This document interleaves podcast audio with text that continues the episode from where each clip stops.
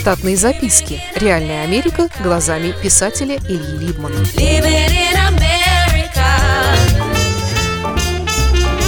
Кое-что о книгопродаже. Примерно два года назад, сразу после того, как появились печатные образцы моего творчества, я решил, не вдаваясь в детали, попробовать пристроить мои книжки по магазину. Во-первых, думал я, совсем не обязательно заключать какие-либо договора, если разговор идет о паре книг на пробу. Во-вторых, также не обязательно лезть в большой корпоративный мир, когда существует частный маленький бизнес. В-третьих, мне просто нравилось представлять себя слегка надуманным для обычных обстоятельств дня голосом и произносить почти без запинки и акцента. Здравствуйте, меня зовут. Я единственный американский писатель на русском языке, который предлагает вам беспроигрышную сделку века – вы поставите вот эту книгу на видное место в вашей точке, и я буду платить вам лично 50 рублей за каждый день ее постоя до той поры, пока книгу не купят. Человек, к которому я обращался, мгновенно находил предлог, чтобы не пойти на сделку века. Он говорил про налоговую инспекцию, про сомнительную законность продажи американских книг, что он про меня, как про писателя, ничего не слыхал. Чтобы я зашел в следующем месяце сюда же, но уже к новому хозяину. Самым крутым и подкупающим своей новизной было «Оставьте свой телефон, вам позвонят завтра до, до полудня».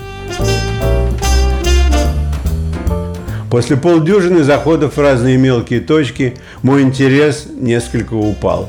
Откровенно, я не предполагал, что могло произойти что-либо иначе с малым бизнесом – и несмотря на попытки явно не в мою пользу, я решил попробовать с большим.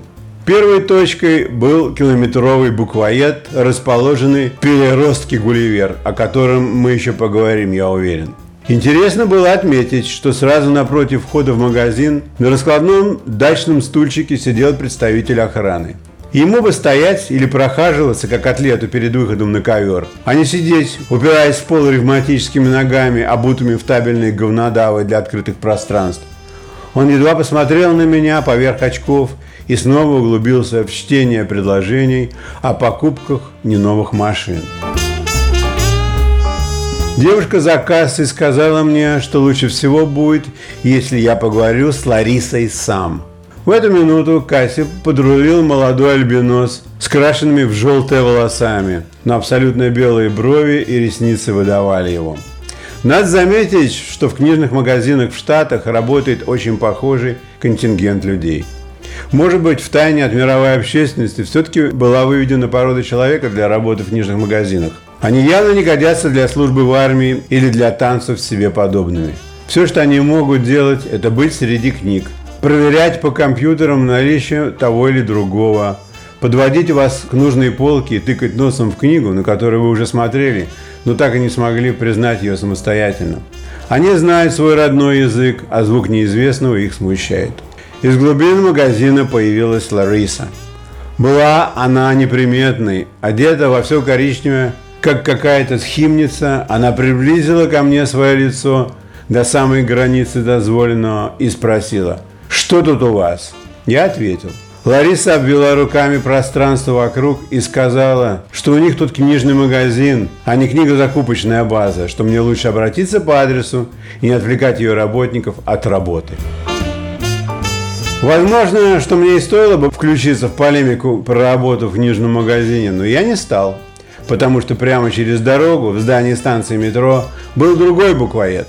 В другом буквоеде продавалось очень много разного, включая канцелярские товары, агрегаты для курения нетабачных субстанций и даже импортные презервативы в ярких упаковках. Среди полок бродили люди с корзинками. На мой вопрос работница магазина безнадежно посмотрела по сторонам и улыбнулась мне. «Я вам сейчас дам телефон, и вы им позвоните, они вам там скажут, что делать дальше. Я наклонился над прилавком, как бы выбирая подарочный набор из семи перьевых авторучек для всех дней недели, и тихо сказал, что, может быть, э, нам стоит договориться с ней непосредственно, и деньги за размещение книг я заплачу прямо ей. Она не согласилась. Потом я прошелся по Невскому и обратил внимание на то, что многие книжные магазины из независимых стали буквоедами. Монополизация продаж книг – явление для меня не новое. Внедряться в такое дело без агентов и знакомств довольно сложно. В Доме книги мне стало грустновато среди всех этих царских лиц на поздравительных открытках к Дням Ангела в перемешку с обложками с Бродским и Альфредом Шнитке. Стал говорить громко с американским акцентом, что в дополнение к загорелости лица и запаху оттаившей хвои привела только к большему раздражению работников магазина. Одна кассирша, которая даже и не в доле, сказала, что и своих-то книг, видишь, некуда поставить. Другой молодой человек удивился, что американец может писать по-русски. Зачем ему это надо? Я сказал, что слышал, что русские – самая считающая нация, поэтому имеет смысл писать для них.